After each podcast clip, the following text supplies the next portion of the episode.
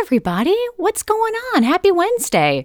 I know you're like, Laurel, what are you doing in my podcast feed on a Wednesday? I wasn't expecting you. I didn't didn't have my hair fixed. I got I got laundry around everywhere. Dishes are in the sink. Hey, friend, it's cool. Don't worry about it. I have exactly all those things going on in my life as well too. I just wanted to pop by and say, "Hey, we're doing a little schedule change just in case you missed it."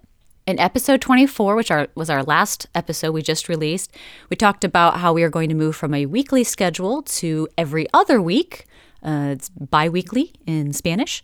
And we are going to do that hopefully to give us more chance to get a little more research in, deliver a better product, have a little more fullness to our episodes for you, but also, quite frankly, we've had a lot of stuff going on in our lives, have some changes going on to the schedules for jobs, and there doesn't seem to be an end to it. So we can't say, hey, we're going to go back to weekly at any sort of point. So we're going to say bi weekly from here on out. But don't worry, if you miss us in between those episodes, we are on social media at Hightailing History on Instagram and Hightailing Through History on Facebook, or you can use the username Hightailing History.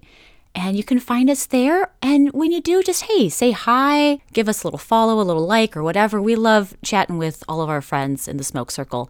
So just, uh, you know, pop by, say what's up, and then just know that we're going to be with you every other week. So this Friday will be a no go, but next Friday, which is the 21st of January, will be episode 25. So you can expect to hear us then. In the meantime, I hope you're having a gorgeous week, taking care of yourself. Looking forward to having you back in the smoke circle again next Friday, January 21st, for episode 25. Look at us go. Look at this 25. 25 episodes together already. Let's just keep this going. We love you, and we will see you next week. Take care. Bye bye.